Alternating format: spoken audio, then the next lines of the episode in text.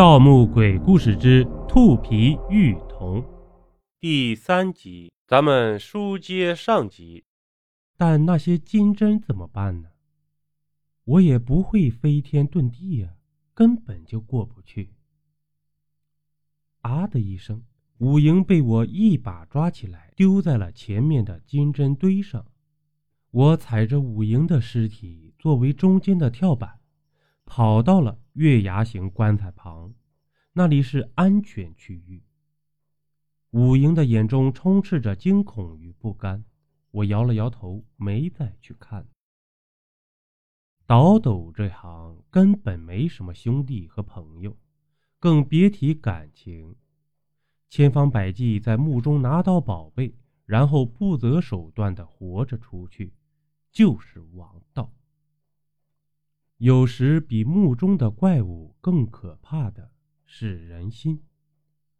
阿兰想用我做探路石，武营被我利用；薛六想捷足先登。杜淳也是见财起意，他手里的消息就是我散布出去的，因为怕阿兰那里出了什么乱子，所以做了个双保险。没想到薛六居然没死，幸好刚才他自己除掉了自己，省得我费心了。五营的血气让墓室中的幽魂们躁动了起来，他们的嗅觉也变得异常敏锐。嗅到了我这个活人的气味情急之下，我将刚才从薛六那里偷过来的宝玉狠心摔碎在地上。宝玉灵气极重，又沾了活人的阳气，这些幽魂只能辨识出阳气，并看不到人。只见他们纷纷扑在那块宝玉的碎片上，面目狰狞。趁着这个机会，我拿出撬棍。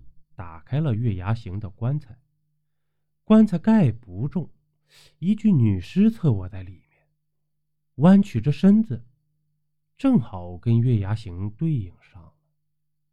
棺材内的女子肤白如雪，长发如瀑，五官精致，真的拥有堪比嫦娥的美貌。棺材内除了常夫人的尸体外，别无他物。若想保证棺材内尸身不腐，一般都会选择在尸体口中放置夜明珠或玉器。我觉得常夫人的尸体没有腐烂，一定跟那兔皮玉童脱不了干系。我用刀划开了他的肚子，取出了一个精致的黑盒子。黑盒子取出的一瞬间，尸身立刻变得青紫，转瞬间变成一具白骨。黑盒子很精致，篆刻着月亮和兔子的花纹。盒子正面有一北斗七星，用小指轻触每一颗星的圆圈，是活动的。我将七星按照星位走向归为异星。盒子打开了，一股异香扑面而来，令人神清气爽。只见两个一寸长的小玉人横在盒子里。雕工精致，几乎整阶玉童都被一张精致的兔皮包住了，但下端露出的小脚丫可以看出玉的质地不凡。合上黑盒子，我欣喜万分，心中盘算着，去黑市把它卖了，之后就金盆洗手，再也不干盗墓这行了。把父母安顿好，让他们过一个无忧无虑的晚年。再找个好男人嫁了，在家相夫教子，安度一生。月牙形的棺材比较重，我肯定拿不走，于是便拿出手机拍了张照片，留作纪念，说不定以后还可以派上用场呢。我将仅剩的朱砂和糯米全部撒在了常夫人的尸体上，这样的话，她的尸体只会腐烂成白骨。并不会被墓里的其他怪物破坏掉，也算留个全尸给他吧。我迅速按照原路逃离了这座古墓，就在即将出去时，一个熟悉的身影挡在了我的面前，是杜淳。杜淳定定地站在我面前，一言不发，嘴角勾起一丝诡异的笑。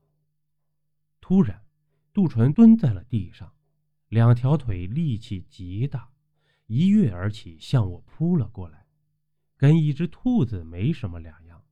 我抽出腰间的手枪，对着他就来了几枪，但他好像不知疼痛一般。干枯的双手已经近在我的眼前，随即我的脸部吃痛，我确定那里的肉一定没了，因为此刻的杜淳正在吸吮着他的指甲，似乎很享受的样子。一番缠斗后，我终于找到了机会，将黑驴蹄子塞进了他的嘴里，他不再动了，一双血红色的眼睛死死地盯着我。里面充满了怨恨。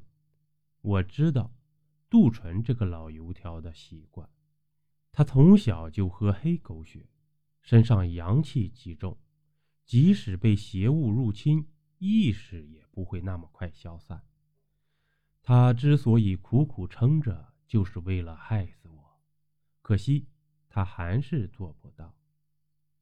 临走前，我又在杜淳身上贴了好多黄符。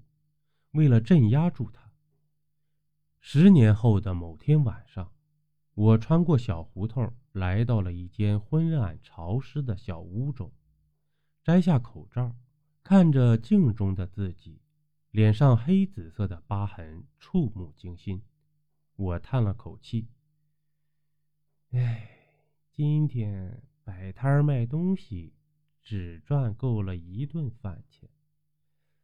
哎。”看来明天又要饿肚子了。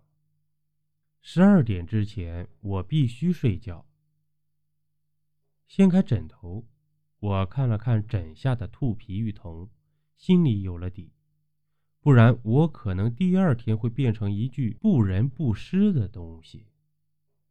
其实那天我出了古墓后，发现自己中了尸毒，没想到这兔皮玉童有医治尸毒的作用。枕着他睡觉可以不发作，所以我无法卖掉它。而且现在的我相貌极丑，在路上要是没戴口罩的话，都可能被认作是怪物，更别提结婚生子了。父母年迈老糊涂了，我每个月都只能偷偷往他们的卡里汇钱，希望他们可以过得好一些。这一晚，我翻看了手机的相册。看到了那张月牙形棺材的照片，想一想，我利用了那么多人，也害了那么多人，遭报应是应该的呀。我长叹了一口气，倦意渐渐袭来。就在我双眼快要合上的时候，我听到窗子那里有响动，定睛看去，是一双血红色的眼睛。窗户的玻璃快要被敲碎了，顿时我的背上爬满了白毛汗，因为这双眼睛我好像在哪儿见过。本集播讲完毕，点个关注，订阅一下哦，下集我们不见不散。